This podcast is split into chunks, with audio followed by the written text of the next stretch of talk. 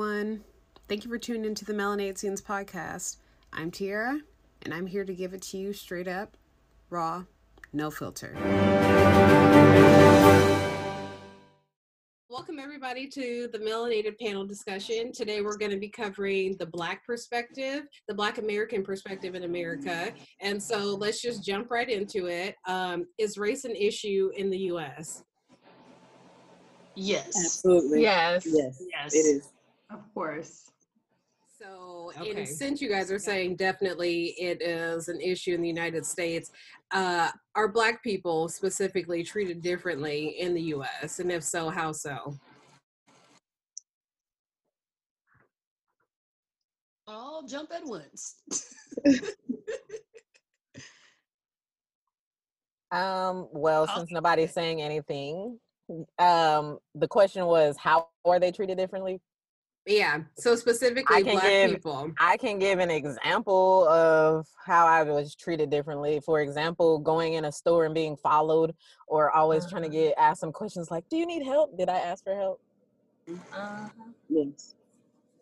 I, I, I can, I'll follow up with what she said. Um, uh, that has been a particular issue for me, at least I would say within this past year, especially being in Seattle with, with going to, to stores and being, um, and being followed.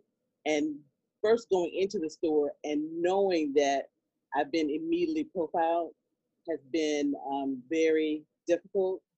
And I speak to managers and general managers, and nothing seems to um, seems to change. So I'm hoping that with all of the protests that are happening and um, changes that are happening with discussions about defunding the police, is that uh, that the conversation about racial profiling in um, retail shopping while black that that is addressed. Uh, and the reason why I said that is because oftentimes people who are in law enforcement, when they leave their career, they go into retail doing security. And so it's the, the it's the same cycle, but you know, in a in a business, and that's not fair.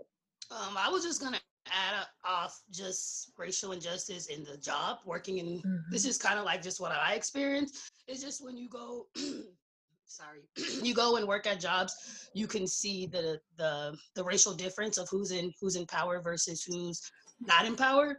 So just mm-hmm. even going into like a big corporation, switching to working for the county, you can just clearly see that there's you have to work way harder as a black person just to even as a black woman you have to work way harder just to get to the jobs that you know you can do but you don't they don't give it to you. So you have to work way harder to get that manager position or a chief position.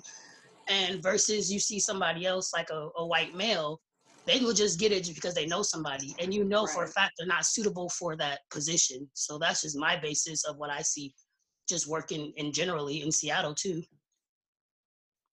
Yeah, to to piggyback off of that, um, I recently held a discussion with my team. So I decided that because there were so many of my teammates that were reaching out to me in the last two to three weeks around, um, you know, I know it's been difficult, you know, in the U.S. and you know, I'm really the only Black American person in across the entire UK and Ireland. Ooh. So everyone's kind of looking to me for, you know, well, what's what do you think? What's your perspective? What are my, you know, what's my playbook? What is my plan of action? Give me the top three things I need to do.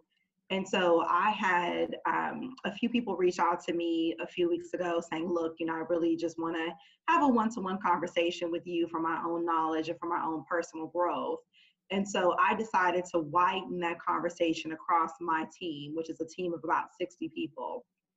And so out of that, you know, I had about 35, 40 join a call that I did about two weeks ago. And one comment that I made on the call, because because because someone who was, you know, a white British male said, you know, he basically asked me, he goes, well, you know, what has your journey been like coming into um, because I know for me, I accept my white privilege. And I know that my journey to get to where I am has been probably a heck of a lot easier for me than it's been like for you. And a comment that I made was, you know, I grew up with my mother as a single parent in Oakland, California. And so we had a lot of different, you know, what people would term to be like obstacles or challenges, you know, or gaps that we had to kind of, you know, mitigate or jump through. And one thing that my mother always instilled for me since I was a little girl, I mean, since I was like four or five years old, is the world is not always going to be fair people are not always going to look at you and say that Bria is so brilliant, she's beautiful, she's this, she's that, and then account for the fact that you know she's capable. Um, you will always work twice as hard to get half as far, and that's just going to be your life. And you need to, at a young age, accept that for what it is. So to answer his question was, I've obviously had a lot of, you know, racial injustice and discrepancies and things that I, I felt like, um, you know, made it very tough for me to get where he is today, even though he's 10 years younger than what I am, and we're in the same mm-hmm. position. But right. I absolutely have had to work twice as hard to get to where I am. Um, so my mother didn't lie. you know, it is what it is. And we had that same conversation just two weeks ago, my mother and I. And uh, even in my 34 year old self, I had to sit back and, you know, we had that same conversation from when I was six and seven years old.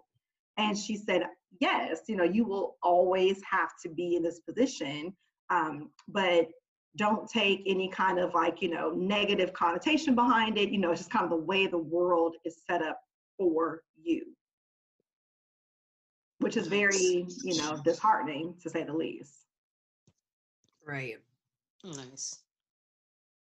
So, um, from that point, I wanted to ask you guys uh, do any of you guys remember the first time that someone pointed out that you were black or the first time you knew you were black? Because I, I hear a lot of people uh, talk about this, or people who grow up in predominantly white areas where they don't necessarily know or think that they're black until a kid at school or something tells them, "Oh, I don't want to play with you because you're you're black or because you're a nigger or whatever, mm-hmm. whatever word that they learn from hearing their parents say it at home. Um, and then they and then they realize, okay, well, I guess I am different now. So, do you guys remember the first time you knew you were black? I don't. I don't have any recollection of that because I feel like I've just always known that.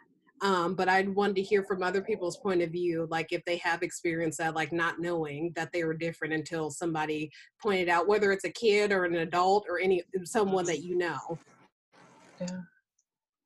Um, Um, go ahead. uh, well, I was gonna say, uh, I always knew, uh, was cognizant of my blackness, but when I realized when, uh, I, when I realized that I was going to be treated differently Nice. Yeah. was, um, was when I was in, um, elementary school, probably about, um, I think fifth or sixth grade. And, uh, we were going to a, an event my mother always had us in um, anything educational. She's a um, school teacher. I'm from Virginia. And so we were going to an event um, with a bunch of um, younger um, Black students going to an HBCU tour. And the bus that we were on stopped in this small town, Suffolk, Virginia.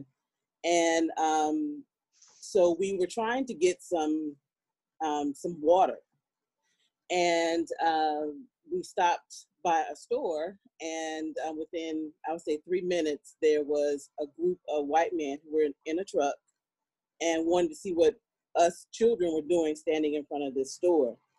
And um, we asked about getting some water. And he, I would never forget that he said in this this thick Southern accent that there's no water in the whole county. And he called mm-hmm. me ma'am. Right told me, ma'am, mm. I was like 10, ma'am. And uh, so, number one, that shows that they have no, uh, uh, are not cognizant at all of how old we are. Mm. Uh, when they perceive us, when they see us, they perceive us as being much older uh, than who we really are. And the fact that they even showed up so quickly to a store with just children standing trying to get some water and could have really done some some damage had um, the adults who were on the bus not come and um, gotten us and taken us back um, back to the bus until we waited for someone to repair the, the truck. But that's when I, I realized that I would be treated differently, even no matter what age I was. Mm, nice. That's crazy. Thanks for sharing that. Alicia, I have a question because Mhm. you you mentioned that he called you ma'am and then he didn't know how old you are. So I always hear people say that, oh, black kids are perceived as older than what they are. Do you guys Mhm. actually believe that it's they perceive that people are older or that they want to do that in order for certain things to work in their way? So if they were to uh, I don't know, commit an act of violence toward you, and then they can make up the lie that, well, I thought this was an adult, when Mhm. in actuality, you know for a fact that this is a child. And I know at some time, oh, go ahead, go ahead. I was going to say that that is that is real, and um, I can't remember the study, um, but they looked uh, surveyed police officers and uh, showed them um, images of um, of children and asked the what they thought the age of that child, um, different races, and on average, the the black children, specifically the males, were uh, were um, said to be at least three to five years older than what they actually were, Mm, which to me makes sense when the uh, when Tamir Rice yeah, was um, was shot and killed, and uh, when we see our children, and you know, with a twelve year old, I mean, they especially if you talk to them long enough, you know that Yeah. they're, they're children. You know, they're not an Mhm. adult. Right. Right. Right. Goofy uh, as can be. Right. and, and so the and the same thing happens with um with uh, law enforcement and, and people in general that when they um when they see our children that they are perceived to be much older and the things that you would expect from a 17 year old you cannot expect from from someone who is 11 and 12 Mhm. right. Right. Alicia, in that study, did they say why they perceive the kids as older, the black children as older? Uh, did they go into detail there? I'm, I'm just curious. I'm wondering what is making them think that they are older than what they are outside of height. I know some kids are a lot taller, but outside of height, uh, what is making them feel like the child may or may not be three to five years older than what they actually are? uh, uh, number one a lack of connection to the community Mhm. and uh, and not being familiar with who we are as um, as a people. Uh, the other one was that they're uh, sometimes uh, relying on a myth of superhuman strength of um, Mhm. of blacks Mhm. and um, being um, muscular in in build and it's basically relying upon relying upon stereotypes all of, of Right. what they perceive they were all they were all stereotypes Okay. Hmm. as soon as i find that study i'm, I'm going to i'll share it with you Uh, I'll Please probably find it do. while while Yeah. we're discussing Okay. Um, does anybody else have uh, an example when they first found out that they're black, or maybe that they will be treated differently because they are black? Um, Um, I can share. Oh yeah, go ahead.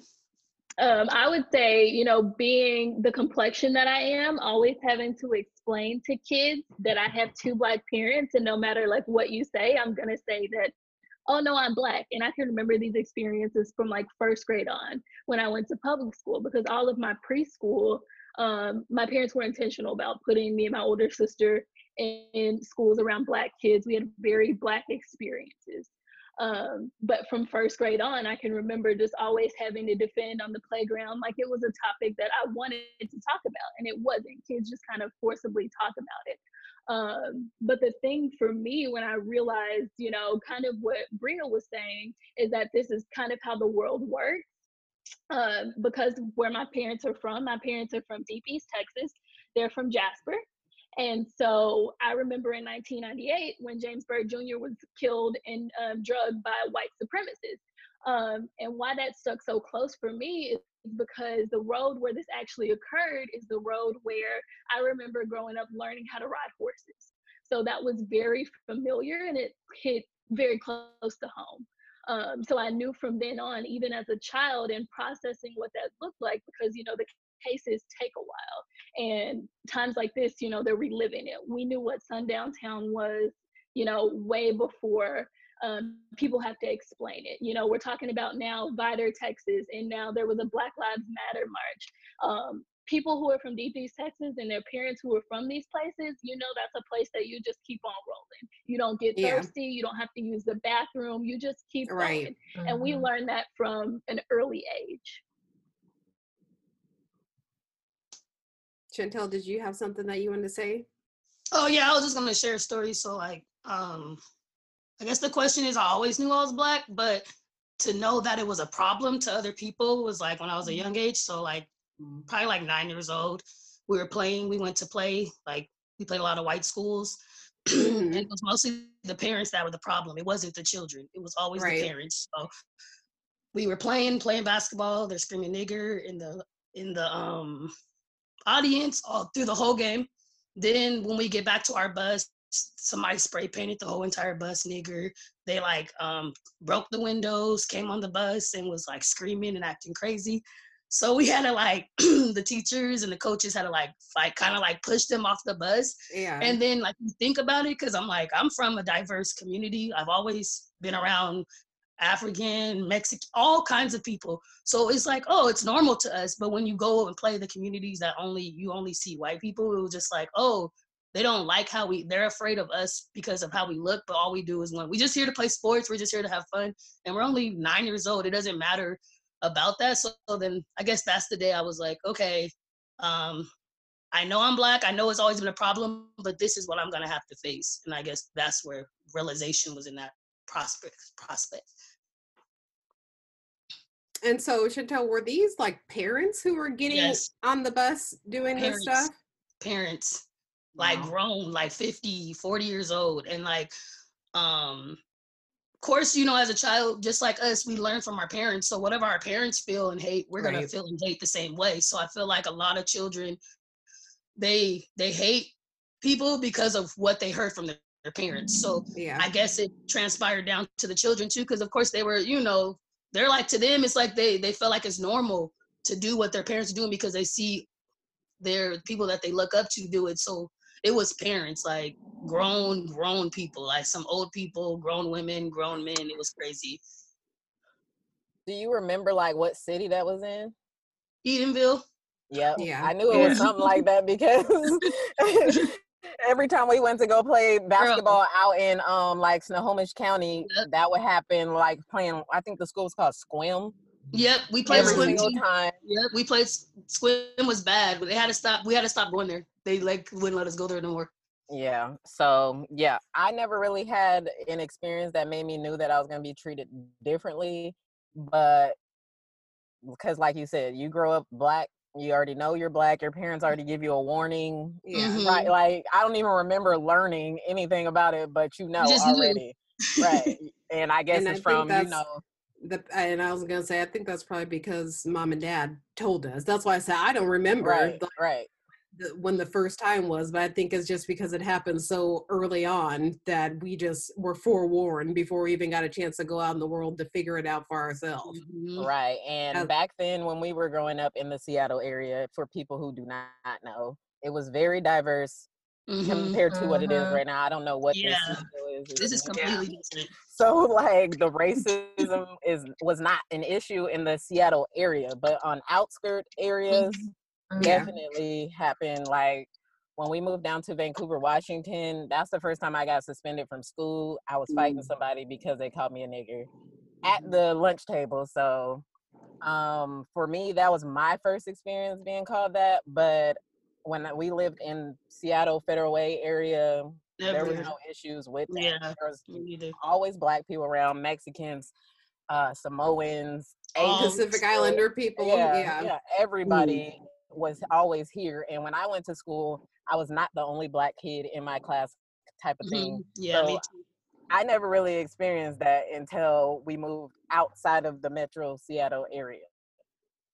Yeah, uh, uh, what you just talked about also reminded me when uh, we moved south to the Spanaway area, and I remember Yeah, that, one happened- kid, that, that one kid that was too. on the bus that was doing. Uh, so you guys, we were on the bus going home from school, and he was doing like monkey noises and calling us niggers or whatever. And my sister also beat up this boy, white boy on the bus. But oh, and so that's another racism issue. I was the only one suspended from school from that. Like They had Mhm. security waiting for me when we pulled up to the school, like in middle school. Right. So he was the aggressor and the person calling someone a racial slur. However, she was suspended from school for protecting me and her from a racist.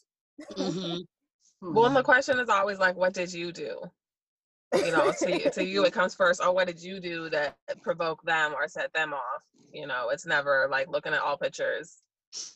Um, I mean, I like I would say for myself, like, so I mean, I sit in a unique position because I'm a transracial adoptee, and so for me, I was raised by white parents in an all white town, except well, there was Hispanics there, um, but but for myself, like I was just far enough apart in age from my sister that we never were in the same school because our school was always like, oh, this year we're gonna have middle school and high school blend together. Oh, nope, next year we're not. So like I, we were always in different schools, um, just because of our two year age gap. And but it was something that I was always aware of.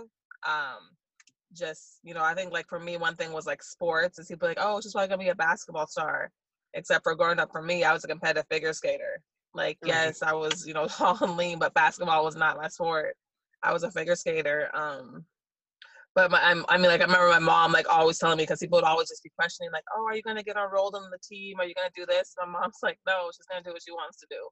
If she wants to play basketball, cool. If she doesn't, she doesn't. Like, why is it like some assumption that because she's this black woman, here she is going to be playing these sports? Um, and and then I think it's also very true the piece around like for white children that come to school and what their family is maybe rooted in.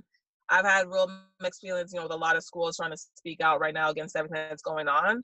And I was just like, if you want to do that though, then you also be, have to be providing like safe spaces at your school to really educate your students, especially white students who we know are going back home to a racist racist environment Mhm. um you know uh i like i think that's just like big is that people need to be like okay yeah we know that their parents are probably racist up to the you can't you know say how high at home but yet you want to change a child's like demeanor or the way they approach kids like that's just it's not it's not the same um you know and yeah i mean maybe kids hear it from their parents or hear it from each other but then i feel like the schools are not also correcting it and being like that's absolutely not okay like they just Mhm. want to turn a blind eye to like if they weren't in the room when they heard it or didn't see it, then oh no, it didn't happen.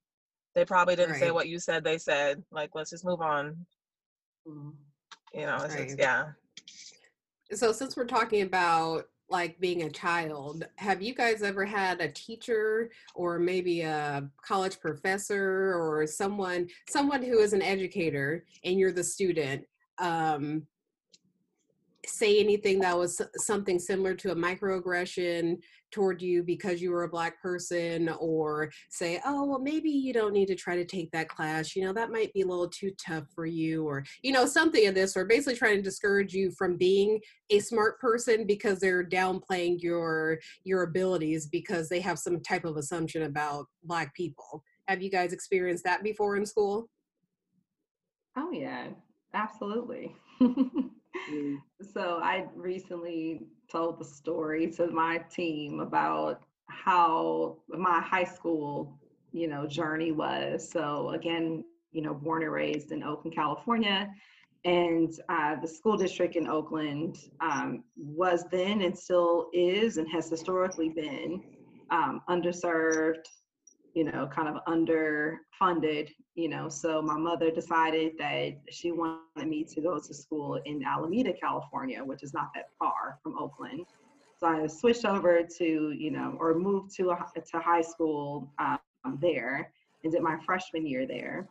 And uh, it was very apparent to me, even at 14 years old, coming into the school, that um, you know, it was just as bad as, as Oakland was. You know, we didn't have any textbooks. We were getting A's just for showing up to class. Um, I was skipping school. Um, the law in California is that you need to be in school 180 days for you to be able to pass, you know, that grade. And when it was all said and done, I think I was in school 90 days because it was so easy to skip class and still get the A's. And so um, my mother quickly realized that you know we need to pull her out of this school, and you know we ended up moving to Brentwood, California, which at the time I I deemed to be white suburbia. I enrolled in a school there. I went from a school that was 98% Black to a school that was 2% Black. And that's about one in every 60, 70 kids, to put that into context. So I enter into this high school in my sophomore year. And of course, you know, I wanted to be in the honors classes, the advanced placement classes.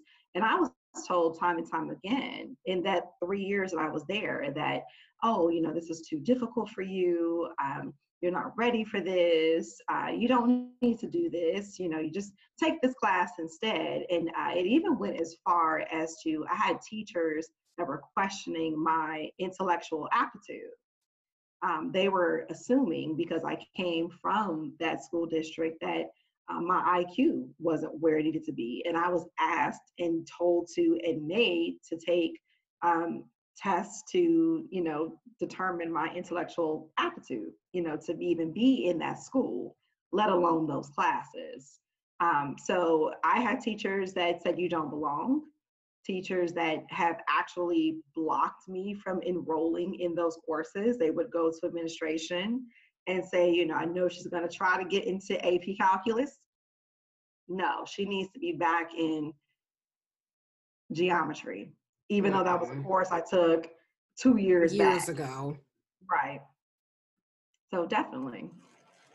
Uh, that that speaks to uh, the issue that is happening in our community with um, believability, Mhm. and where where you're having to um, constantly prove your worth and your value, whether you are in uh, grade school, whether you, you're at, at work, whether you're going to the um, the hospital, the doctor's office, when, when something is, is happening with you, and um, people not valuing our um, what we say is happening, and there has to be a shift in in not with us, but a shift with them. Um, that when we say that something is happening, it's happening, and it's not anything that's being made up. Mhm. We're not formulating uh, these uh, scenarios and scenes in our mind. Uh, it's happening. When a woman is pregnant and she is saying that something is wrong, something is happening, and the doctor should believe her when she comes into the office to say this is something is not right. And that I believe that is that is definitely why um, we are seeing more um, more issues happening, especially in healthcare. But I don't know how I got on that, but but yeah, believability. Yeah. Anybody else have a story they can share as far as school is concerned? Okay.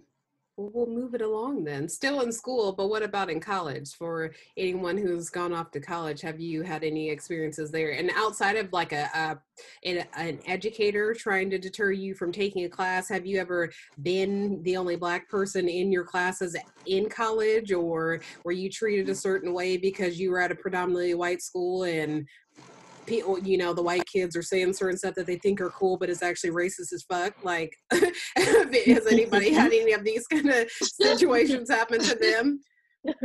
uh in PLU, you know that we were there was only six black people in the whole entire college. And that's in Tacoma and Parkland. So that was that's like a culture shock. And it was just you you just had to source and figure out things that you know find the teachers that were willing to help you because they're not all willing to help you. They'll let you Right. fall by the wayside versus you see the other teacher reach out to other students and make sure that they can get that help and make sure they get that good grade. So i don't know when i went to pacific lutheran that was just a, too much for me. Like to be only six black black people uh, you can count them on one hand that was like five when i went there.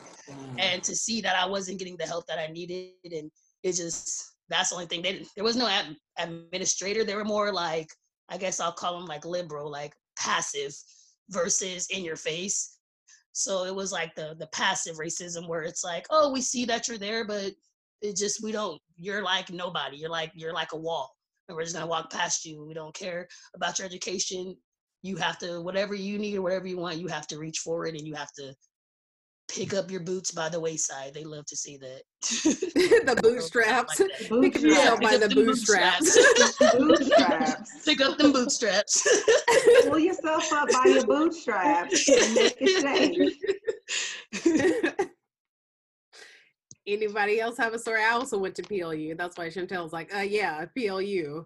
Um, I was probably the only, I feel like every once in a while I had a class where there was one other black person in the class, and it was always the other black girl. I don't think I've had another class that was a black guy uh, in the class with me, and Oh man.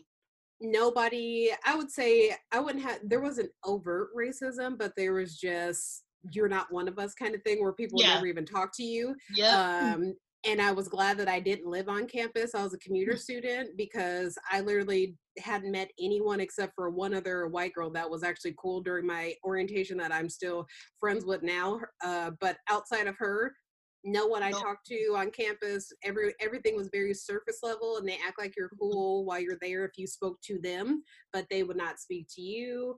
Uh, people that you've had classes with since your freshman year, you're now in your senior year, and they will walk past you on campus like they've never seen you in their life, like this Mhm. kind of stuff. Like it, like basically like you don't exist. Yeah. Like your wall. That's exactly how it was. So I wouldn't say I had anything overt, like oh, you know, call, being called racial slurs or a teacher saying something specifically to me that's like trying to deter me from uh, taking a certain class. But just basically the the invisible part was to Mhm. me a, a big thing. Same. And I lived on campus, so I I got it all the time, 24 hours a day. Um, I, would I was gonna say I really didn't experience it from educators. I think like the biggest thing that I got from an educator was I studied broadcast journalism, and our cohort was really small.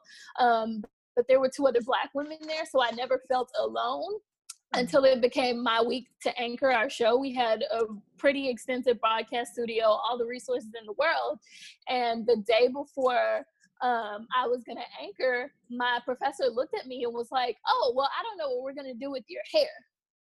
Um, Mm. and that was when I had first gone natural. Um, everybody had their, you know, teeny weeny afros or Yeah. like medium sized afros. Everybody's real cute together. Um, dorm rooms just covered in products.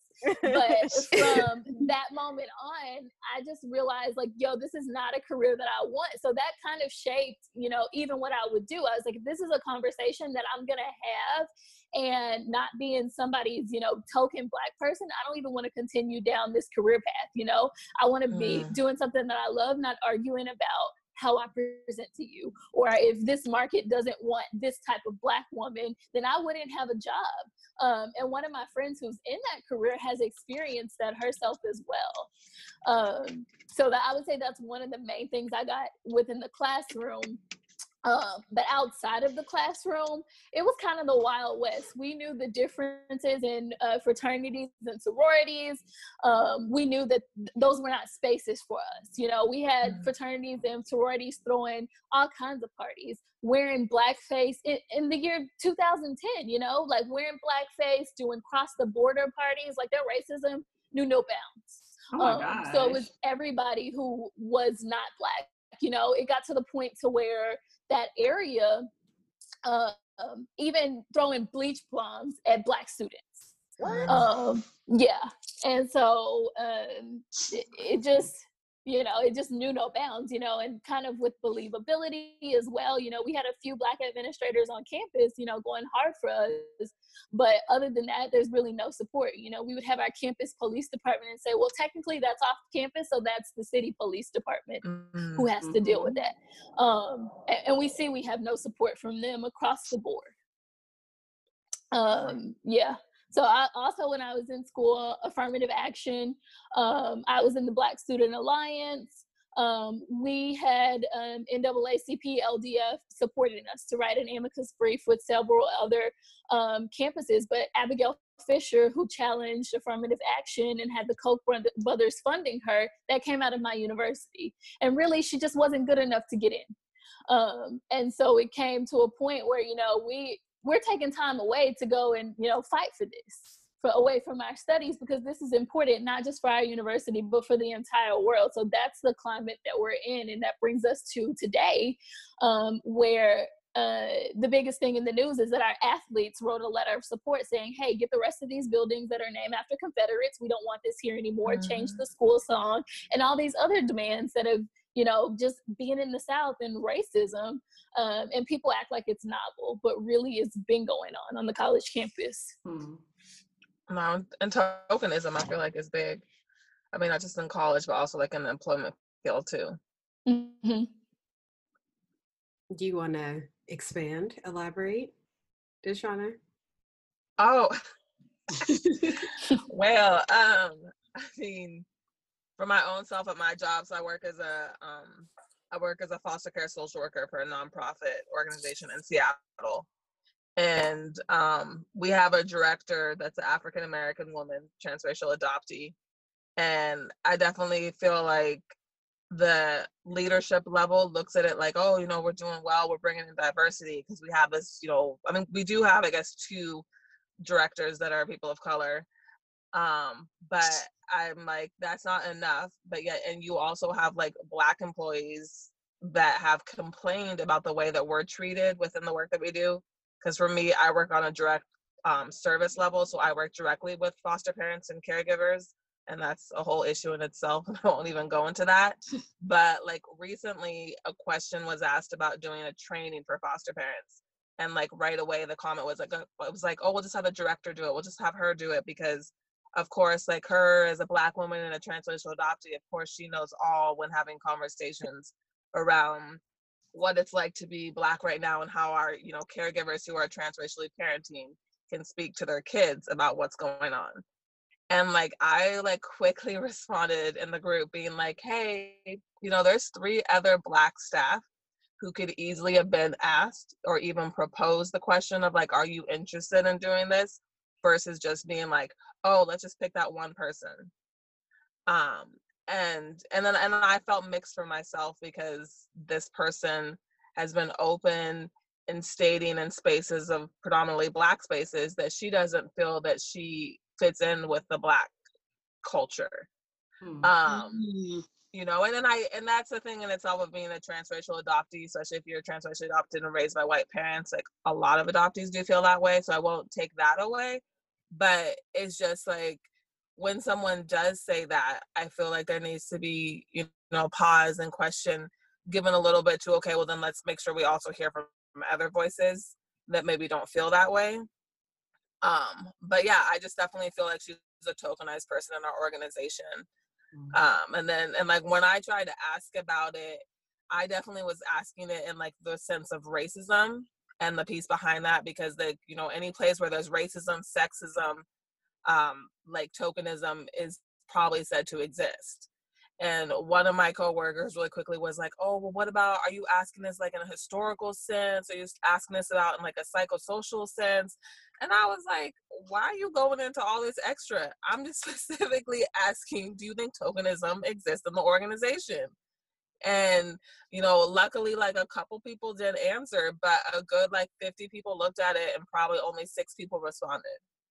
And I was just like, oh, okay, thanks. You guys are showing yourselves too by not responding or saying anything because, They didn't- they um, didn't have the politically correct response ready. Right, yeah. I mean, I know I was disrespected by a family that I work with, and I feel like had it been her, the agency would have been all over responding. But for me, it was four months before the agency finally even reached out to the family because there was so much concern about their feelings and how they would react and if they would be able to take in the information. But I was just like, as a black person, we sit in uncomfortability every single day, if not every 2nd Mhm. and so, like, no, you have to acknowledge this and also acknowledge it to how it could look to even a black person against another black person. And not that it should be a fight against one another, but like, how come she gets to be tokenized as though she's the voice of all reason? Yet here I am, a black person too, and I'm like not even the adoptee piece around having conversations because that's not what it's about. It's not just having conversations with a parent parenting a black child who's white sitting here being like, "Oh, let's just have conversation," because I think it's traumatizing. I mean, I like these conversations, even if you're having them with another person of color or a black person. I feel like it's traumatizing talking about what's going on because it's not new for any of us. Mhm. And so it can be re-traumatizing to still be having all this of like, oh, you know, how do you approach somebody? How do you speak with someone? How do you code switch? Because I mean, I know I'm I've been like probably a victim of code switching myself and doing it, and I'm like, no, but see me, yes, I may be able to simulate well in a white space, but I'm black. Right. You know what um, else I find interesting is that they chose the woman who doesn't even really identify with her black background to be the mm-hmm. to be the spokesperson to talk about diversity or whatever the case may be. Like I'm sorry, but that's a joke She was already. chosen. That's why she was chosen. Exactly. And I think That's Because true. I think white people feel comfortable around that and don't see what I honestly see as a real sad thing. I feel like I feel heartbroken for a, a, a black person to tell me that because of how they were raised, they feel more comfortable adopting a white child than a black child because they don't feel like they know their Mm. own black culture. Mm. Like to me, those words are scary. But I don't think necessarily a white person looks at it that way or sees it like. I But yeah. I'm sorry. That's that's a whole different thing, y'all.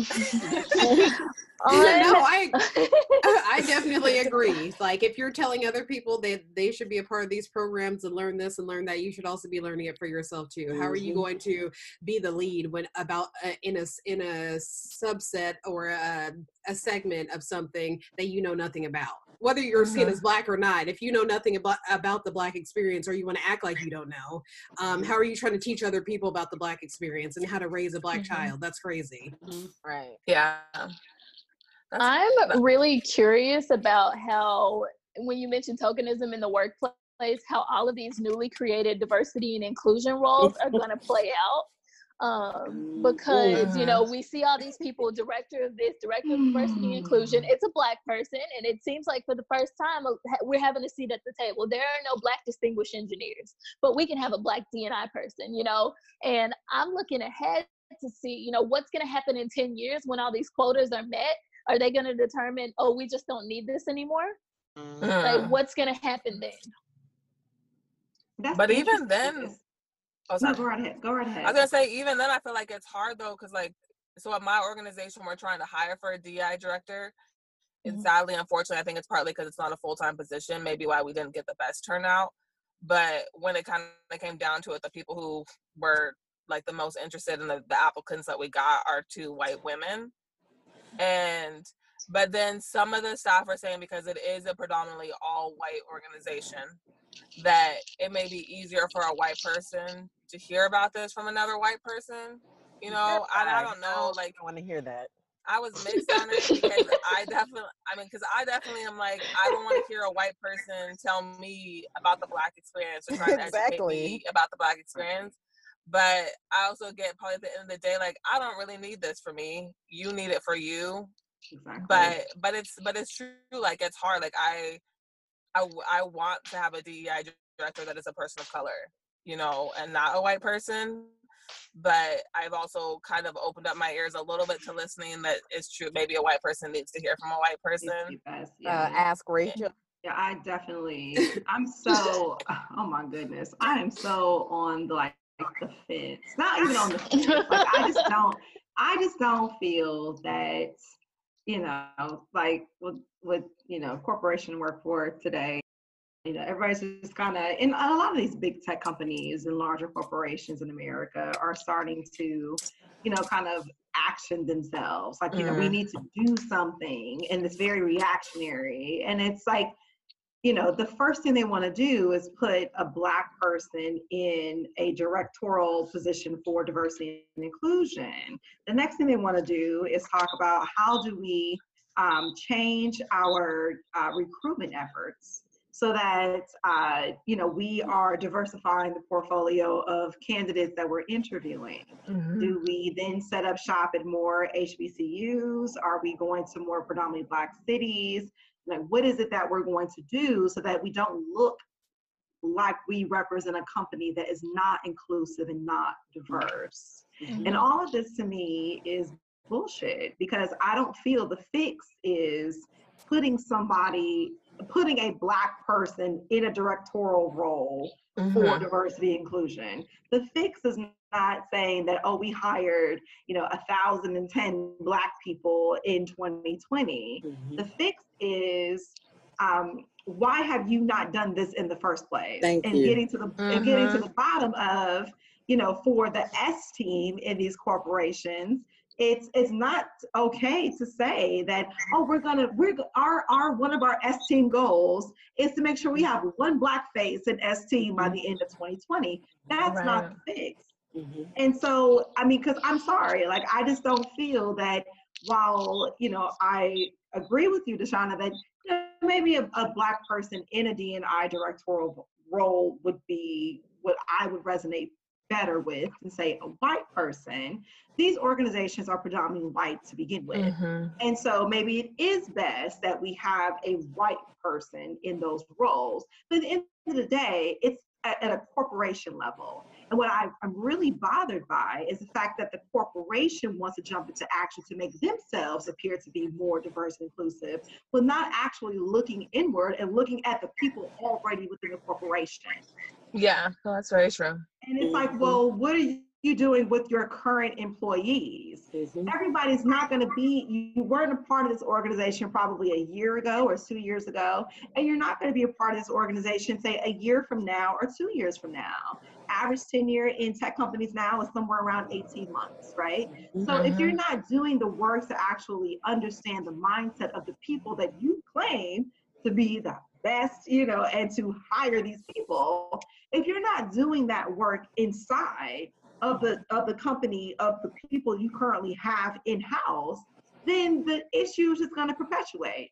I mean, Yeah. it looks it looks good for you to say that yes, you know, we have a black face, not to be derogatory, but we have a black face. But then it's also one thing to show that you are genuinely diverse and inclusive. And that is Yeah. my biggest hang up, even with being with everyone is so quick to jump into action to do something, but you don't even understand what you need to be actioning. Right. Right, no, definitely. Um, I, Right. I'm glad you um you said that, Bria. I'm uh I pulled up this um uh study that um looked at tech companies because they made a pledge to um increase diversity, and this was six years ago. Mhm.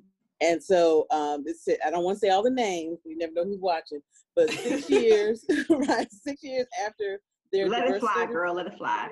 Mm, mm, mm. Six years after their uh, first diversity reports, blank, blank, blank, blank, blank, and blank, blank, blank, blank, blank have seen low single digit increases in their percentage of Black employees. One company six years ago had 3% Black employment, and today, six years later, is 3.8%. Mm. In six years. in So it hasn't even moved. And so this is my other thing about this diversity position is that I Mhm. feel like I don't necessarily think it needs to be a black person or a person of color because I feel like that's the position they always try to give a black person. Everybody Mhm. that I know, everybody that I know, well not everybody, but a lot of people that I know who work at our company, I don't know if we want to be saying the name or not, but at our company, the person the people that I know in diversity inclusion positions are people of color. But when these people of color go into these positions and actually try to make change, there are people who are not people of color who are blocking the, the, yes. the Yeah. strategies and the plans that they're trying to put in place to actually make a change. And so for me, I I do believe that it needs to be a white person who is actually invested in other groups of people and not just themselves to Mhm. talk to white people so then white people are more willing to accept what this person is bringing to them and help them even i don't know maybe bring experiences from their own life as to like yeah well i've also dealt with this type of systemic racism and i know it because i've seen it in my house or a family member or whatever but this is how i found that those things were not the right way about going about things and then help the other people move along because some people don't want to hear that they're wrong especially from a person who they know they've been doing wrong. So Mhm. I think if they're hearing it from a white person who's actually here for the cause, then I think it will go further because I find that black people are always getting blocked in the corporate space every time they're Mhm. actually trying to move the needle. Mhm. Yeah. That's what I feel like. I definitely agree Yeah. with that. Mhm. Definitely, agree. because I feel like like a, a a white person in such a role, although in you know kind of first perception, say of the company's black employees, it may be that original like that kind of you know backlash of well, why is a white person in this role? Yeah. You know when they can't speak for my experience, for us as a people, as a community. but you got to understand that we're already in the minority anyway. Mhm. So that D&I person is really not speaking to you. They're speaking on behalf of you, but they're speaking to those who are the change makers and they don't look like us. Mhm. Yeah, that's true. Right. Okay, you guys. Now we're gonna fast forward a little bit. We were talking about childhood, school age. Now let's fast forward to adulthood. Uh, now, like, how does racism show up in your daily lives outside of work? And then we're gonna go into work afterwards. So outside of work, going to the grocery store, pumping your gas. Uh, how does race show up in those situations for you guys? Hmm. You know, I moved with my, since we're not saying company names, although I've name dropped it several times already, Right. with my That's current whatever. organization. You can clean it up here. Uh, but my current organization, I relocated to London uh, just over a year ago, and um, it's it's been challenging. It's been very challenging to say the least. This is that I have a mini Meghan Markle experience on a weekly basis, being in London, and uh, you know, it's it to me, it's just it's astounding you know some of the things that people will say and will do the commentary um, you know the microaggressions um, you know i feel like i as a woman i've regressed in coming to to to this to london and i hate Maria? to say it that way since we're uh like spreading awareness can you actually drop some of these microaggressions that have happened like actually give the example so when people watch this they know what you're talking about Yeah, absolutely. So I know we weren't speaking specifically about work, but I mean, I moved here for work, right? So I think it's important for me to share, you know, kind of what that looked, what that's looked like, because I know that some of these microaggressions that have happened to me while living in London, um, I have to believe in my heart they wouldn't fly if I were still in America. Um, so being on the job, you know, um, one is, uh, you know, I purchased a, you know, half zip, you know, hoodie thing and I wore it to work with some jeans and some, you know, some trainers or some tennis shoes, as we say in the US. And, you know, I had a colleague of mine saying, Oh, Bria, look at you. You're looking really gangster today. Um, another one would be um, just within my first month of being on the job. I had a manager. You know, you know how you know you're trying to get to know people on your team, right? So then you know they pull out their phone and they're flipping through pictures and like, oh, these are my children, and then stops on the younger, you know, the the youngest child and says, oh, and this one here, uh, you know, she's a dancer. And I said, oh, that's awesome. I said, you know, I used to dance as well. Like, what you know style of dance does she do? Well, let's just say that her friends tell her that she's a black girl trapped in a white girl's body. Um, that same manager in a different ins- in a different setting, in an off-site setting, but still in a team setting, grabs my forearm and rubs my forearm and says, "Oh my gosh, your skin tone is so beautiful. How do I get mine that way?" Um, had a colleague who wore a, a piece of apparel. It was a t-shirt. And I wore this t-shirt into the office uh, with a brand that reads Ski Mississippi across the top. And then the graphic was a, or is a uh, cotton field with a cotton gin in the background of it and there is a white person skiing over the cotton field. Uh, I actually, I, I, I didn't say anything because I, you know, I was, I didn't know, you know, I was in my mind, I was about to go 5150, to be fair. But I excused myself. I went outside and I got some air and, you know, took a moment I come back in and there were four others that were a part of the group and they were lighting him up like that's a very racist thing you know why would you even wear that shirt to work let alone you know outside of work and uh, i remember him saying that uh, I don't see any, anything wrong with this. I don't, you know, it's just a brand, it's just a t-shirt, it's just a thing. Like, what's the problem with it? And I then had to further excuse myself to then go to the restroom to collect myself. And when I came out of the restroom, he had left the pub. He was gone. You know, so I mean, that's just within the work setting. You know, being out in the streets of London, there have been things that have been said and have been done. Um, you know, so it's you know i honestly feel that it's compounded more in london than it is i would say in my american corporate experience and american just kind of way of life uh, in general right um, i constantly feel that i am being asked to take people to the side to educate and to educate and to educate. And uh, even especially in this time right? Like again you know i'm the only black american person in all of uk and ireland. And so i'm being looked to to well tell us your experiences and what can we do better? Um, but to be fair i feel like uh, that piece is still very reactionary it's very like because we feel like we need to do better tell us how we can do better but a year ago, when these things were transpiring, no one was coming to me saying, Well, it seemed as if you didn't really like that comment that I said. Why?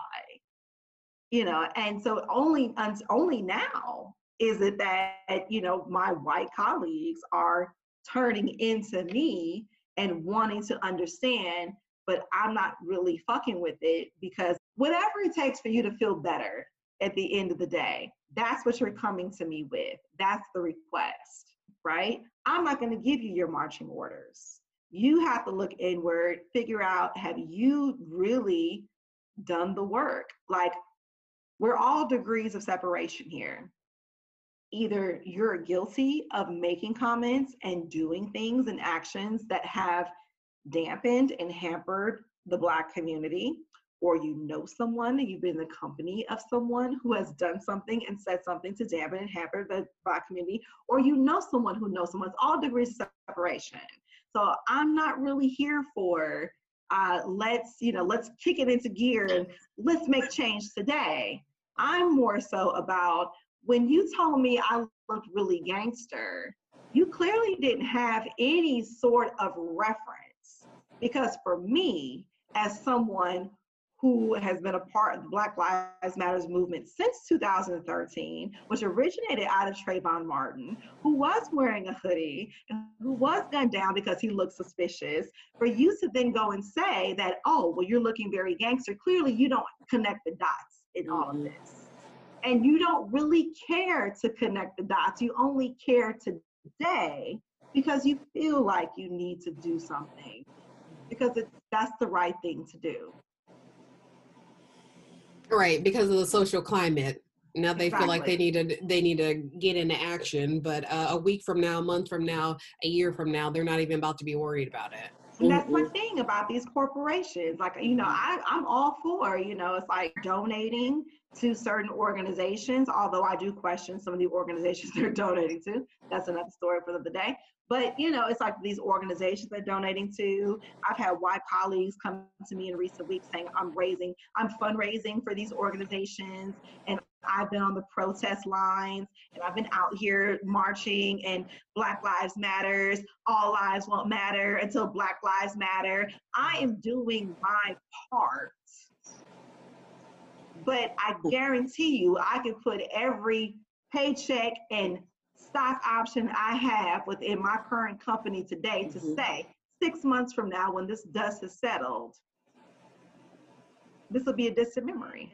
And again, and Exactly. again, and I say this in you know the words of the late great beautiful Nipsey Hussle. The marathon continues. It's a marathon, not a sprint.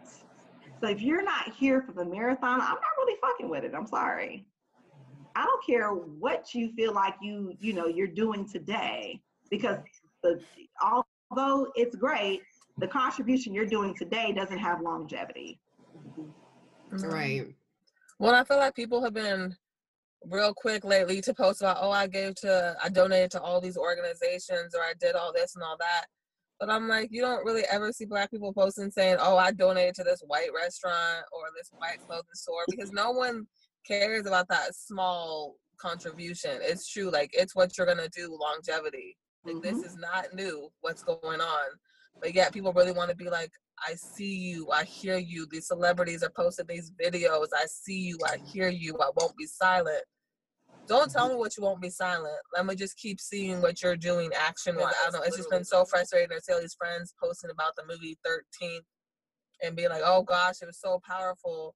Not even Um, knowing that that was three years ago. Yeah, that been Yeah, out. years ago. Exactly. Four years ago. This It is was- not new. it was three years ago and the information that it talked about was even longer ago this you know prison to pipeline thing is not new the crack Right. cocaine versus powder cocaine cocaine is not new you know it it brought some great information to light which is true and i agree with that but what it brought to light is not new information so you should be really angry that your parents didn't educate you about this that's what you should be mad about and posting and being like, dang mom, dang dad, why didn't you tell me? Or why didn't our schools tell us? Why didn't society tell us? You know, because this information in that documentary was not new. But people wanted to post about it like it just came out. And I like that was like every time I saw that, I was like, I can't even get behind it. I was just like not Yeah. gonna like it, not gonna be glad that you finally decided to educate yourself today because Like, you and should have already done that. And have they actually educated themselves, or did they just watch the movie and now they feel like right, they they're educated? Because the True. whole "I see you" thing and "I see you and I hear you." Do you see me?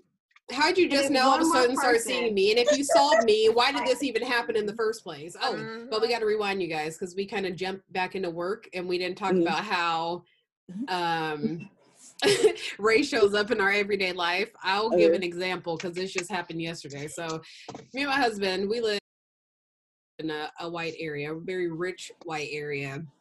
And when we come out of our apartment, depending on who sees us coming out of the apartment, these people will run across the street to to go down the hill to go to their car, to the trash or whatever. Mm-hmm. Yesterday, we came out to go to our car. They were coming down steps from where their apartment is, but they would have to cross us in order for them to go down the hill where they were going and for us to get in our car. And so instead of them going down the steps that are made for people to walk down, they walked behind bushes down a trail so they didn't have to stand next to us because we were getting in our car and our car was by the stairwell where they were coming down from their apartment. That's crazy. Hmm. And so I would say that's how uh, Ray shows up over here all the time. Like, and, and uh, what is crazy is that we go on walks sometimes, and there's a trail that's back here, and people are always looking. They're always staring. They're either staring or the white people are smiling really big because they're scared to death. So you know, Mhm. we scare we uh, we smile back, so we're not scaring them. like the other uh the other week we went on a walk and this older white woman literally walked around an entire tree over into the road instead of staying on the sidewalk with us And this path, the path that she's talking about is not a small sidewalk. It's not big skinny. It's- for, it's like, very wide. people to be able to walk side by side Yeah. right and so this woman went around a tree into the street so she didn't have to walk next to Mhm. us on on the sidewalk Mhm. um don't have any issues really in the grocery store but i think that's because they're used to seeing us now because we've been living here for four years Mhm. uh the people speak people say hi but like it's mainly in our apartment complex where people will see us walking and they'll stop and they'll watch to see if we like actually live in the building to to go in a building and stuff Mhm. like that Mhm. um yeah i would say that's like a that's a, a regular thing or sometimes people will be coming up the street and we know we're going to have to cross them to go into where our building is and sometimes i tell my husband wait those people are walking up the street let them go so we don't have to do a dance or a Mhm. you know they're doing this kind of like they don't know if they want to keep walking or not so i'm like okay i don't want to do the dance today let's just stand right here let them walk so then we can walk in our Mhm. apartment like a normal person or we Mhm. or sometimes my husband tries to even go the extra mile to say hi like make eye contact and say and Mhm. speak because we see some of these people all the time and they still just don't want to speak and Mm. so he will on purpose try to make eye contact to say hello and they will do it Mhm. everything in their power to not even look at you look at the ground act like they have headphones on and can't see anything you can think of to avoid eye contact or to not say hello I sometimes tell them if you're gonna stare, at least speak. Mm. Right. I say it. Now, do you all? Uh, I just thought about this. Uh, since we are having to wear masks, do you all think that people uh, treat you differently, or Well, I could say I- I could say in some of these situations, I'm like, oh, I guess I can give them a pass. But like this was ha- this was this was happening before people had to start putting masks on, Mhm. and that's how I know that this is a race issue and it is not a COVID nineteen issue. Mhm. right? Right. You're right. We've been here for four years. You've been doing this Mhm. shit for the last four years. So now all of a sudden COVID, I'm gonna say, oh no, it's not race. It's just it's just COVID. people are people are afraid to get sick. No, they've been afraid to get sick for four years then. Mhm. Because this has been the same situation for the last four years of living here.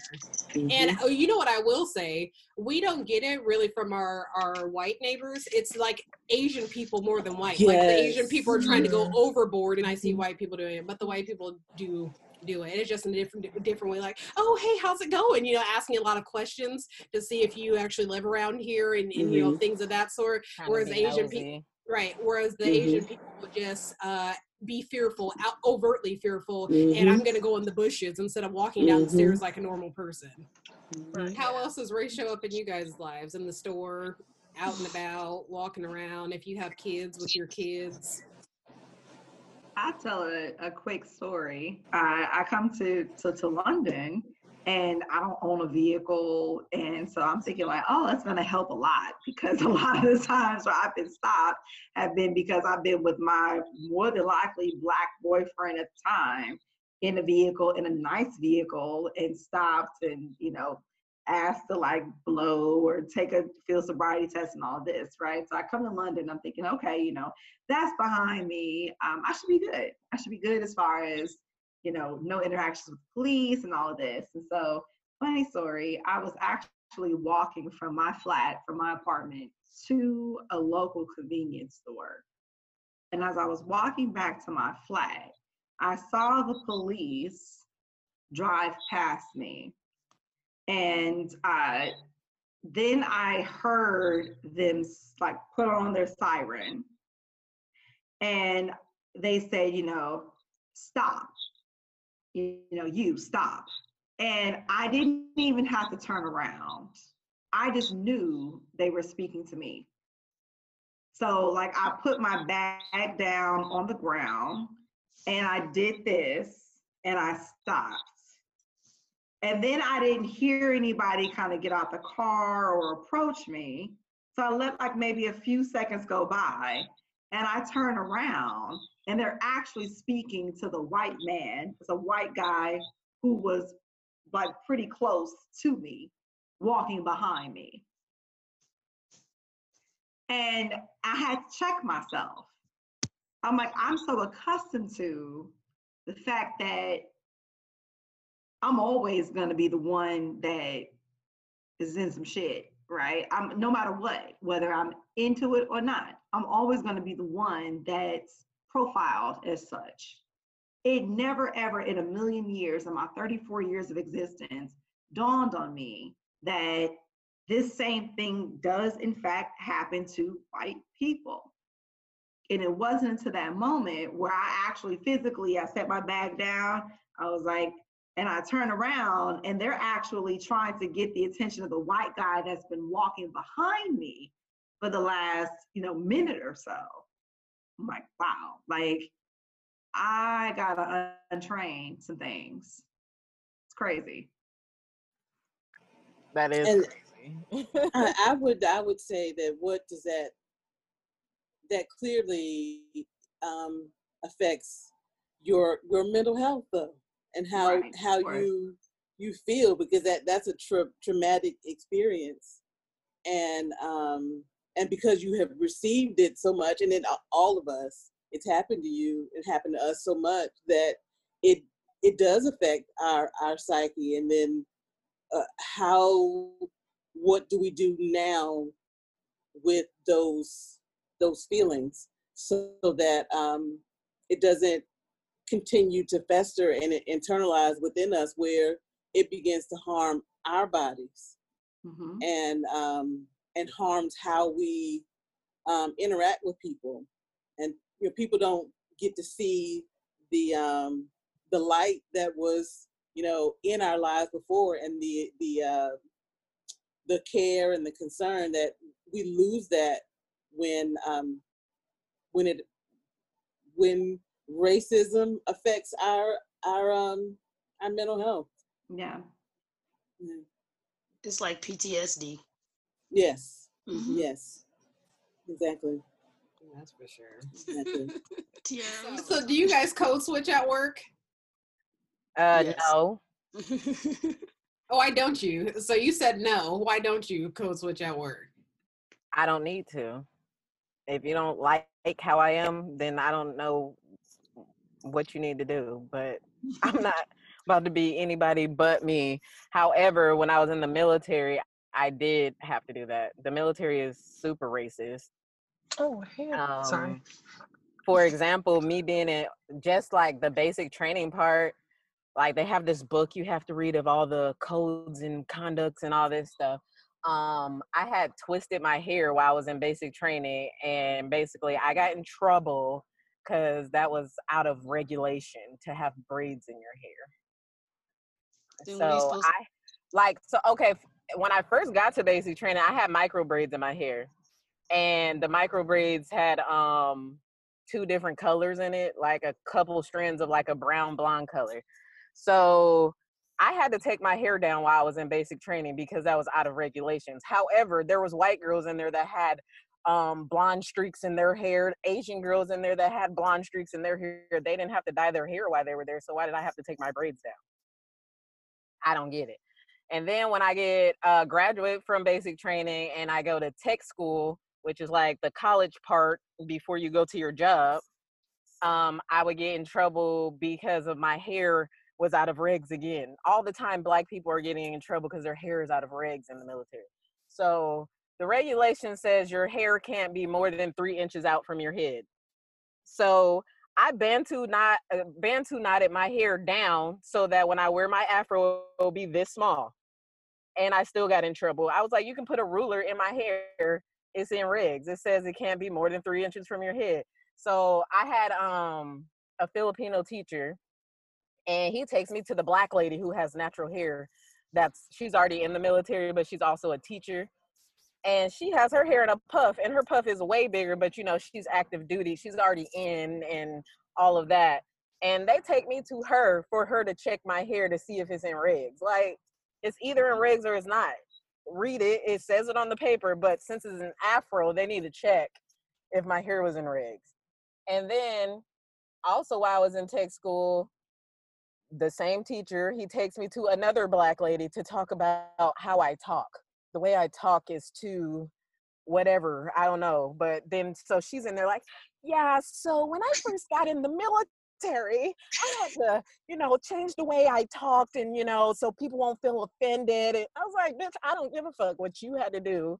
I'm not gonna start Oh, how are you to make somebody feel comfortable? Like I'm saying regular stuff that everybody else is saying. Why is it uncomfortable when I'm saying it? I'm not gonna change the way I talk. I don't care. And basically moved on from there. Once I got to my station, I was a reservist, so I only had to go once a month, but I continually got in trouble for my hair being out of regs almost every weekend that I had to go do drill. So now up to here to date, now they allow people to have dreads and stuff in the military. So I think my hair would probably be okay, but that was like a rule that you cannot have dreads that's out of regs. And the reason is because it was unkempt. Oh, that's the word they kept using. Yeah, your hair is unkempt.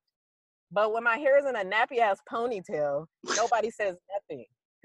if it's like this with no gel on it, it's great. Like, yeah, you no, you get in trouble if your hair is done, if it's below your collar. Like, it was just ridiculous. Anyway, and then in my job now, I drive. If you don't know, um, these Amazon people are the worst. The tech company people, let me say all of them, but mostly Amazon, they're the worst racist people that get on the bus. So uh, when I worked in the morning, I would be, I always did it on purpose because I knew they didn't want to talk. but I'll be like, good morning, good morning. They'll be getting in the bus like this. trying to look down at the floor, like so they don't have to make eye contact and say good morning. I just kept doing it every fucking morning. Um, they're rude. They're the most disrespectful people, and they they have this entitlement, like you have to let them get on the bus. I- You know, I and I mentioned that they're white or Indians. There we go. We gotta better? profile these people. Profile Okay, these motherfuckers. so- you can't just be like all Amazonians are the devil. You know. Uh, these tech Profile company them. Then say the people that are comment. white there we right. go. and majority Indian people. Mhm. They do not speak and they're rude. And um there's even instances where like non-amazon people that i had to drive out to like woodinville and stuff they don't want to get on the bus like they'll look in the bus and see that it's the black bus driver oh i'm gonna wait for the next one. I don't care you can wait two hours and get on the next one because Mhm. i really don't care i drop them off and go home but um yeah it's like ridiculous people who are not Seattle natives are ridiculous. Wait a minute. Wait a minute. no, That's but, another dig right there. but we gonna let that one go. We but gonna let that one go. we so- gonna move along. Let's move but along. yeah, so yeah, those were my, my experiences with uh how people think I'm supposed to assimilate in the military, and then also working driving the bus. Um, these folks be talking crazy. Like you're in a wheelchair and you want me to help you get on the bus, but you're trying to talk to me like I'm your slave. Like you're not getting on my bus. So And then also the trainer, they show these videos of things that happen and how you should have reacted. So there was like this black bus driver female, um, open the door and it's this white lady out there that be calling her a nigger. And the girl told her, the girl told her, nah, don't get on my bus. Last time you called me a nigger and closed the door and drove off. And then the teacher goes, well, so do you think she should have reacted like that? I'm like, I'm looking around like, yeah Yes. but and he he's Mexican by the way who's saying this story. You Um, played it smooth. She, you got the best reaction out of her because Right. it could have been a hell of a lot worse. Right. Exactly. So he's like, yeah, that for someone calling you a name, it's not that serious for nah, Mm. bruh. Mm-mm. That's how Someone much that- it is. But but you're someone in the training doesn't know. department Mhm. saying that. hmm And then another trainer who's from Fiji, he talking about somebody got on talking about what up in, but he's a in. I don't know if he was trying to be racist or what, but his skin is browner than mine. So I don't know, but I'm looking like, do you not hear what you just said? Yeah, you know, some people get on and yeah, they say what's up in, but he's a in. No, do you mean he's black? Yeah. right. So yeah, those were mess. some of the experiences This I had. area is the worst. I'm sorry. Yeah, I mean, like with that training stuff, like you're pointing out, I'm just like that's like that's a cliche thing for someone to say who just doesn't get it. right. I'm like, or oh, who well, doesn't should've- care? Or yeah, doesn't or care? doesn't care. Yeah, like Mhm. no, one of the yeah, because it's like, oh well, she you know probably shouldn't have. Uh, no, that person probably shouldn't have said that word. i don't care if you want to say if it's just a word. should- It's derogatory. It's wrong. It's insulting. I don't care who you are, and I don't, and definitely don't come in here trying to defend it by saying, "Oh, well, other black people say it to each other." I don't care. That doesn't make it better for a white person to then say it just because they're like, "Oh, well, black people say it to each other." No, you did not come with it- no argument defending my actions or being like, "No, catch the second bus then." Thank you. That's what it's, that's what it's gonna be. I'm not gonna curse them out. You saw in the video, I did not curse them out. So great, we're gonna go about our day. You just saw me say thank you, have a good day, close the door. Right. Customer service, a hundred percent. There we go. Okay, is nah. Yeah, and I think it's just also dismissive too. Yeah, if, he, if you're being called a name, you know, it's like this a is not just a name. Like, that's what I name. was sitting there like, Sorry. am I- Um, Am I the only one hearing this? And we're majority black people. Like, Mhm. unless Yeah. you're at the bases, like out at Bellevue, majority of the people you see in your building are black, are black Mhm. drivers. Majority of the drivers are black. So, uh, for you to say uh, that's just a word, boy, bye. I was just Right, like, and that shows you how much they don't even actually care about diversity or diversity training because they dismiss uh, racial slurs as uh, being called a name and then tell you, but you still need to give somebody good customer service. Um, absolutely not. because that that's threatening. That is, that Right. is a that's a threat. And if someone if someone says they're going to rape you, would you let them get on your bus? No. right. saying that saying someone's going to rape you, that's a threat. I'm not going to let you get on my bus. I'm zooming past you and I'm going to report you to the police. It's, Right. Mhm. Oh, Uh, do, do any of you oh. guys have uh, examples of code switching at work? I would say I, I mean, I think sometimes it's been intentional and other times it hasn't been as far as my code switching. Um, because I think some of it just comes off that I've been told at times, oh, you know, you speak very, people tell me I speak very white, you know, um, and I mean, I attribute that some to honestly just frankly how I was raised. I mean, I was raised in a white household. Um, not to say that I wasn't, I mean, I have an open adoption, so I am around my birth family.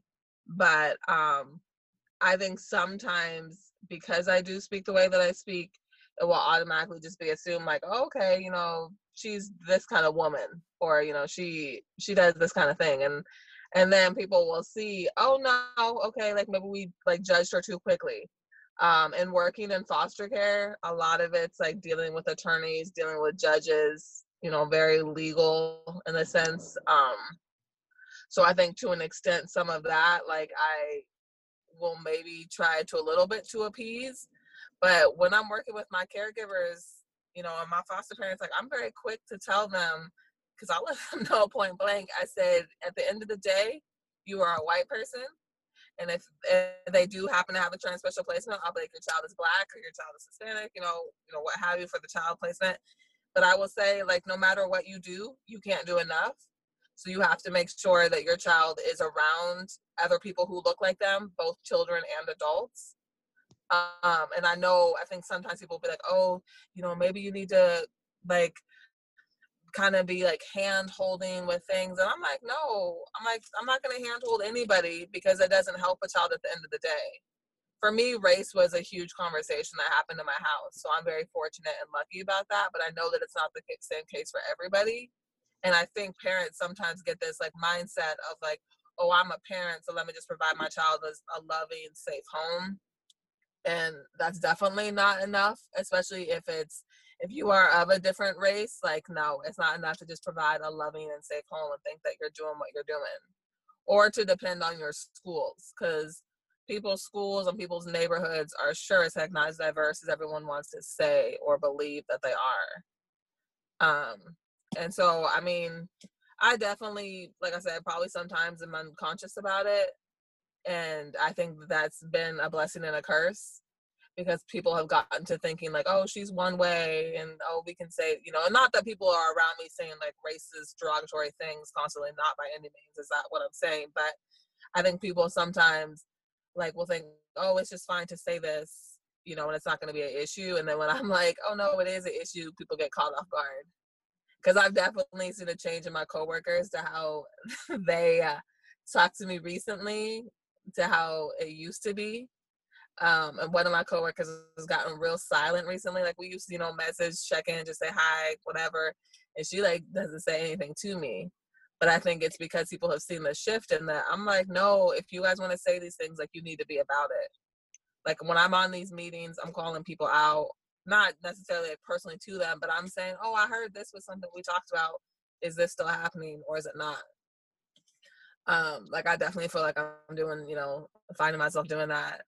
Um and and i've definitely like walked away from like work days although i am working like remotely feeling like ooh i think people are probably looking at me as like potentially she's kind of like the angry black woman which is just such a weird thing but i'm like i mean i'm not saying that like i don't know it's a true like perception that people get sometimes but it's just been like i feel like people have been like real quick to also i feel like um over speak me like i'll say something and i've just been super hypersensitive and aware of being like i said this same thing that so did this white person and then it's like oh that's a good idea but i'm like i know i said that exact same thing like i feel like what i said is the same And mine was like, oh yeah, uh-huh, we'll think about it.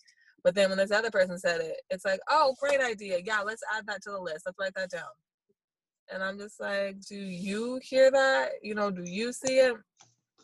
And I think people don't, you know, but it's definitely there's definitely been a tension of like hypersensitivity, like at the workplace and just around, I don't know, just like how things are. And I guess like it's, I feel like it's become clearer than ever just how also it's like yeah you can say something you all can say the same exact thing but if it's not like if you don't have the same you know skin tone as me then i'm not maybe going to listen to listen as intently to what you're saying. Yeah so that made me think of this article that i was reading about pet to threat. Have you guys heard of this? Like uh, you start off in the corporate setting and you come in and because you're code switching, you're like, oh yeah, hey, whatever, you know, trying to appease people so you're not offending or uh, scaring or whatever the case is at work. It starts off as good and they see oh, this is a really hardworking person. She always gets stuff done. And then once you start uh, pointing out certain things like people not delivering on things that they were supposed to or not holding up their end on a project that you guys are working on together then all of a sudden you turn to the threat at work and not actually the person that mm-hmm. they just like the black person in the corner who just gets stuff done. You turn to this threat and then you start having a bunch of microaggressions against you or all of a sudden you're not performing and then you're trying to be managed out of the company at that point.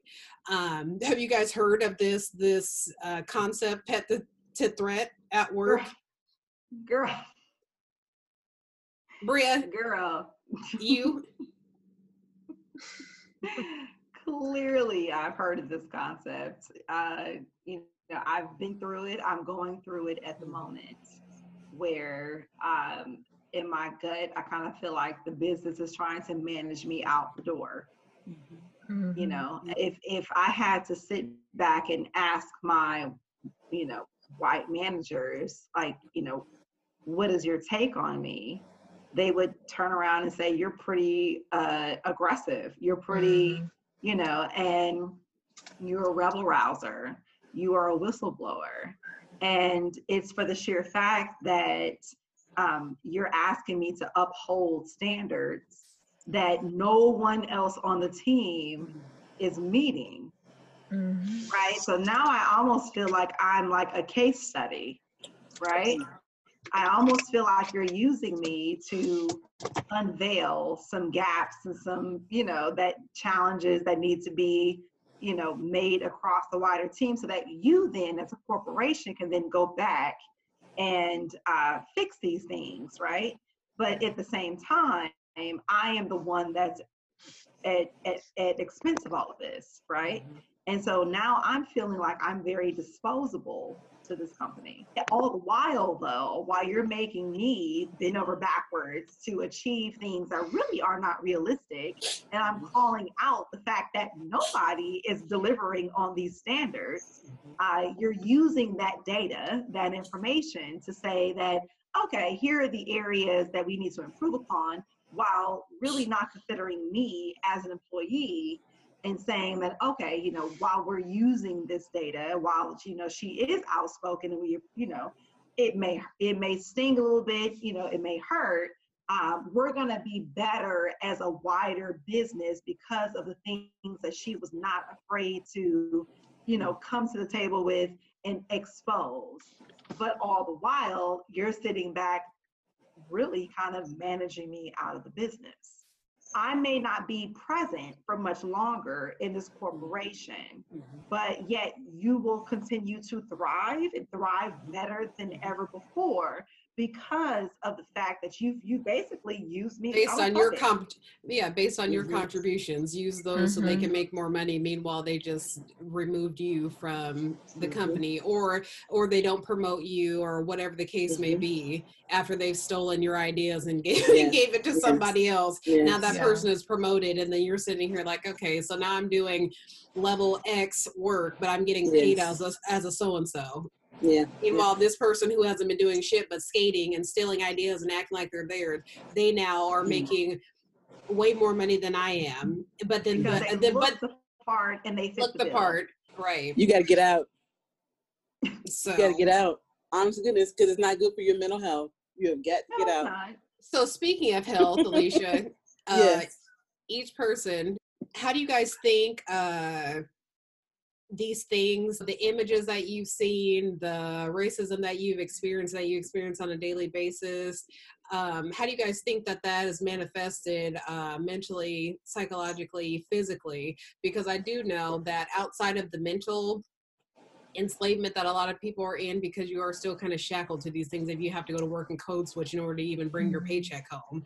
Um, how do you think that is like affects you overall in your mental space? Like it's a it's a mental it's a mental blocker of um of our potential of, of our god-given potential. Hey melanated fam. I wanted to create the sidebar as the ladies and i went off on a little tangent and talked more about ways in which you can help maintain a healthy mental space but not so much how our experiences have manifested in the mind and body so I jotted down some notes here to share since I believe this is a very important topic and shouldn't be grazed over. Um, and these are just going to be some of my own experiences um, and things that I've recognized have manifested me uh, based off of the uh, racial injustices I've experienced in my life. Um, I also took some notes on um, the things that ladies were saying that made sense to go with this topic uh, that we talked about when we went off on our tangent. So I just want to share some of those with you. Um, so the first thing that Alicia mentioned was that um,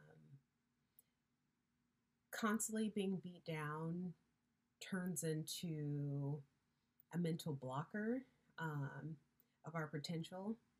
And I believe that to be the case. Um, there are a lot of times where, especially in this time, uh, with the social climate and things going on with Ahmaud Arbery and George Floyd and Breonna Taylor, um, I found it very hard to focus on my work, get my work done, be productive. And so when you're constantly thinking about your safety, um, you can't really think about anything else, especially when it's super prevalent. Um, another thing that I would mention is exhaustion.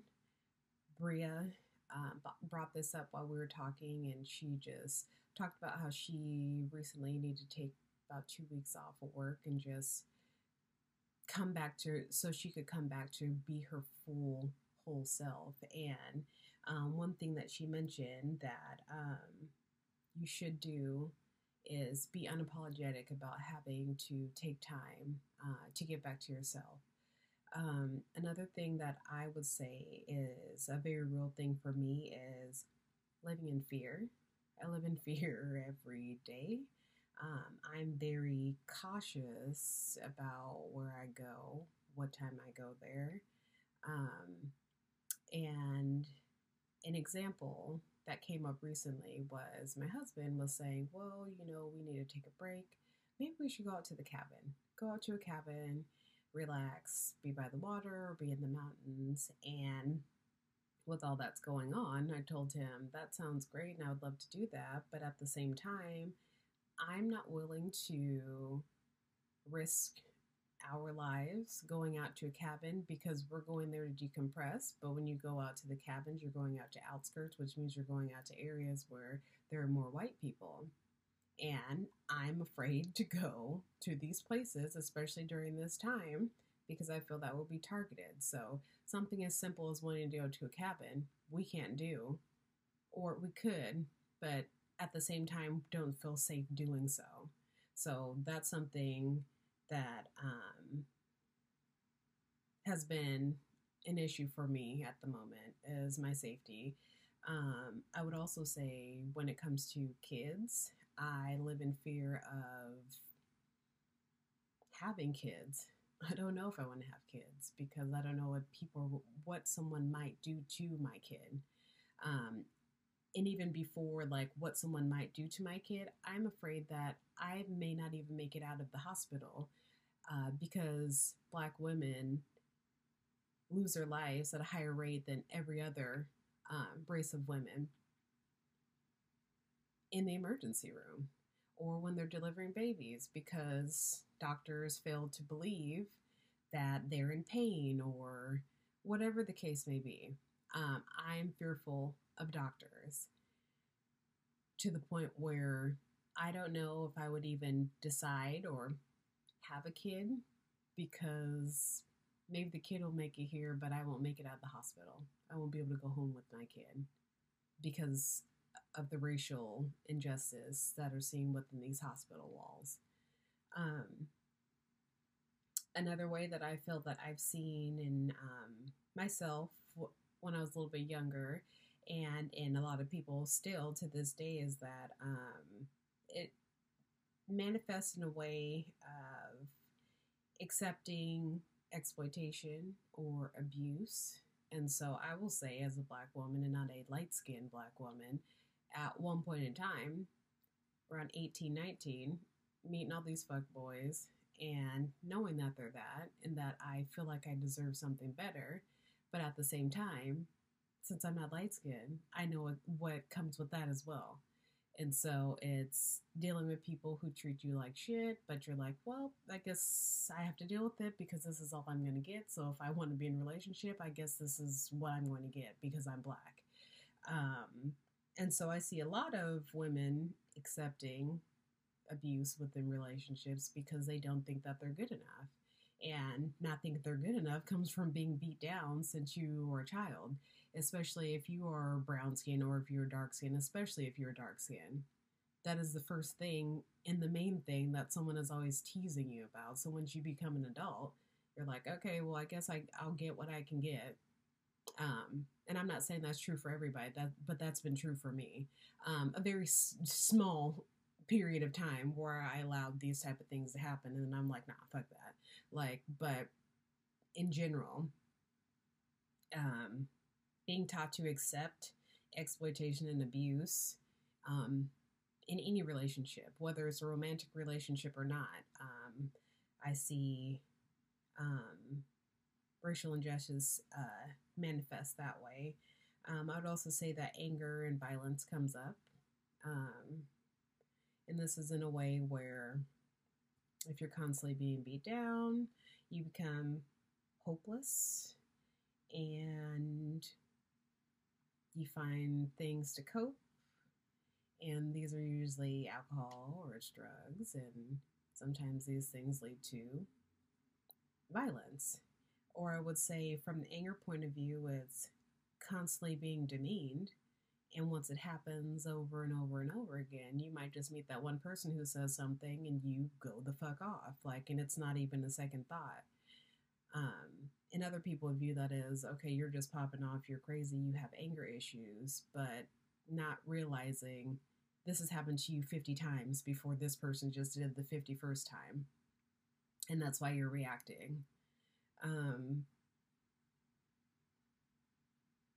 another thing um, that i have listed here is being skeptical and fearful of doctors. So in addition to an OBGYN or delivering a baby, doctors in general. Like some of them you can tell they just are uncomfortable seeing you even in their in their uh, doctor's office when they come in. Um, I've had that experience here when I had to switch doctors when I moved north.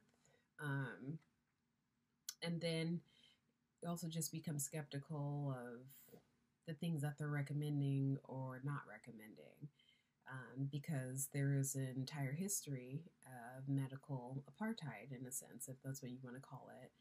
And um, it's a, it was, and I think still is, a very real thing. Um, and so, just being skeptical and fearful fearful of doctors, doctors' orders, um, what they're going to do to you, or what they will skip over because they don't care for your health as much as they say they do your health is different than maybe a white person's health. And so, yeah, that's another thing.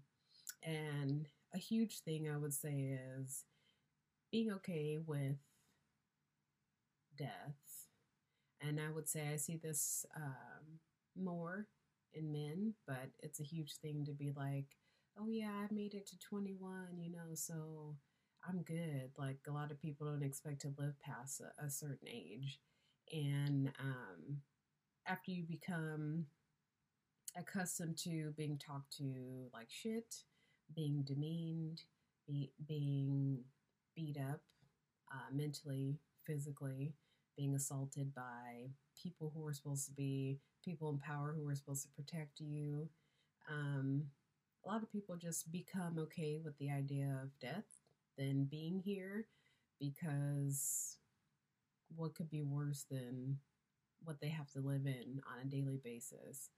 And so, those are just a few things that um, I jotted down and wanted to share about how um, growing up black or living in a black body and dealing with racial injustice on a daily basis can uh, manifest uh, mentally, physically. And physically, from this, I would say just leading unhealthy lifestyles that lead to certain um, medical diagnosis, um, eating unhealthy, diabetes, hypertension. You guys know this list, you hear it all the time.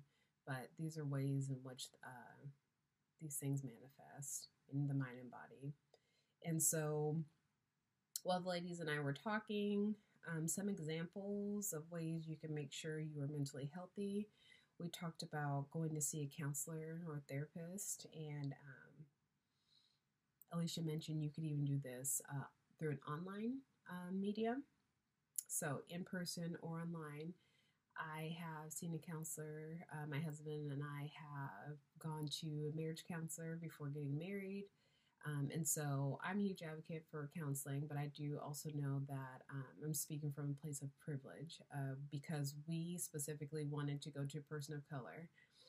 And um, there was no one within our uh, healthcare where we could use our insurance um, and go see who was a person of color.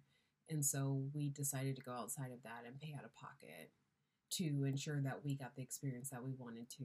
And so, but we've also seen options as cheap as 30 to 50 bucks a session.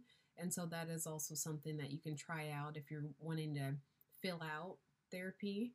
Um, go that route, find something cheaper, go in, see if they can help give you some coping mechanisms that work with your personality, how you see things, how you view things, um, and then go from there.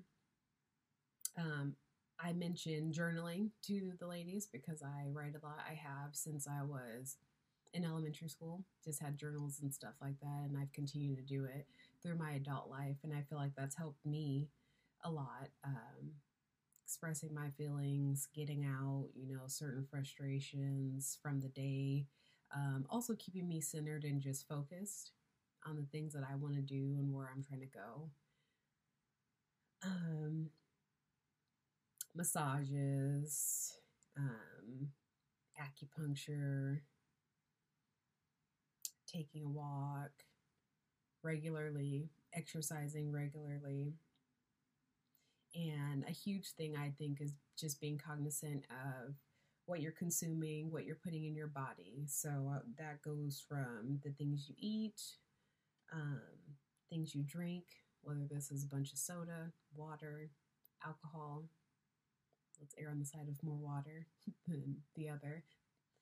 Um, TV, so things that you're watching, is also part of your consumption. Be leery of those things because they do start to seep into your daily life and how you think about things, but also say the things that you read. So, those are just a list of things that I wanted to share to make sure we addressed um, how social injustice and being Black in America manifests in the mind and the body, and uh, ways you can start to break those things down so you can become a more healthy person, healthy you. Thanks, you guys. So, in closing, you guys, everybody, 20, 30 seconds. After this entire conversation, what do you guys have to say to the people who make statements like, Are you sure that was a race thing? Or everything isn't about race. This is not about race. Like, why do you guys keep bringing up race? What do you have to say to those people? Repent. That's all I gotta say. Repent. You're so lucky that it's not about race for you. That's what I would say. I, I say yes, my opinion stands. I would say people need to be doing a lot more listening. Mhm. I think they need to be in a, Oh, a mind of understanding. I was like, I just think they need to put themselves in a mind of understanding because you have to figure you don't know unless you understand and actually go out and put yourself out there to be uncomfortable to learn the things that we are complaining about. Nobody's complaining about things if it's not happening. So just understanding. Yolante. I would say that they don't have the right to make that comment. Period. Like you can't tell me what's race for me. For Mhm. me, this is my experience. So you can't tell me no, it's not a race thing. How do you know? That's how I felt. You can't tell me I don't feel that way. So you need to pay attention and listen and don't make comments like that because you sound crazy. And I would just say that I don't even believe the people who say, Are you sure this is about race? Because it's usually a white person who's saying it. And bitch, you're the one who created this system of racism. So, yes, bitch, you know it's about race. You know that you or your family or somebody that you know has done something like this and it has been about race. Mhm. And so, black people wouldn't have to even think it was a race issue if you never created the system in the first place. That's what I would have to say.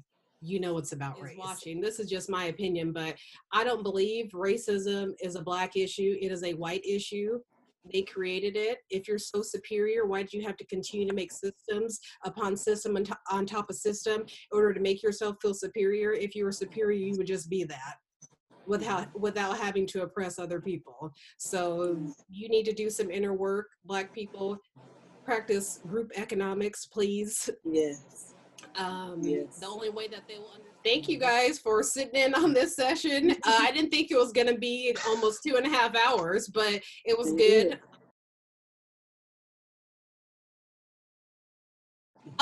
We're gonna have to uh, play it off real quick. So in the beginning, I wasn't, re- I didn't have, uh, I hadn't pushed the record button when I said like, "Hi guys, welcome to the Melody discussion." So let's do it over, and then I'm gonna ask the same first question, and then you guys just do your response. So I'll have the clip. So the first question that I asked you guys was, oh, here it is. So I said, "Welcome everybody to the Melody panel discussion. Today we're gonna be covering the Black perspective, the Black American perspective in America, and so let's just jump right into it. Um, is race an issue in the U.S.?" Yes. Absolutely. Yes. Yes. Yes. Of course. Okay, got it. Try it now. It shows you as unmuted now. See if we can hear you. Speak, speak, Jasmine. Can she? Oh, I was gonna say, can she hear you? Cause she ain't talking. I don't think she hears us. You say you gonna cut I don't think so out? either. Put it in Yeah, the I can. I can cut it. Okay, well, I'm gonna go ahead and fill my glass real quick while she tries to put it together. Okay. Two. Y'all, y'all tripping. It's 8:42 over here on a Saturday. Y'all tripping. Whatever. It's quarantine. right. Where are you going? Y'all act like don't let this Versace blouse fool y'all. Now I'm about to pour it up. yeah, that that's for the uh, intro. so I'm gonna not hold anything back because I was like, hey, if you want to be about all the support, I'm about to call you out. So yeah, anyway, so Hey, I'm trying to help y'all out. I'm trying to help y'all realize y'all selves. right, If one more white person sends me a screenshot, a text message, an email, a voice memo, or picks up the phone and calls me and says, "You know what, Bria? I just watched The Help. Oh, what? Mm, mm, oh, mm-mm. oh my god. If I get one more, It's just like he's like the person that has like I have a black friend. He's like one of those. I have a Mhm. black friend, so I, I feel like I'm I'm I, I I know and I understand you guys, but he always says like crazy stuff, and everybody be well, looking if like you knew, you wouldn't be saying what you're saying. exactly. And I'm sure he says more crazy stuff and be like, "Oh, this is not racist." Like, if you have to say this is not racist, then this It's you don't need to have racist. This and conversation. that's yeah. He has to so he, be. he thought he was jumping to action and doing the right thing by saying, "Hey, it's not segregated here, but I just want to let you know, like, it feels a little weird that the blacks are in the front and the whites are in the back." Mhm. just like, okay,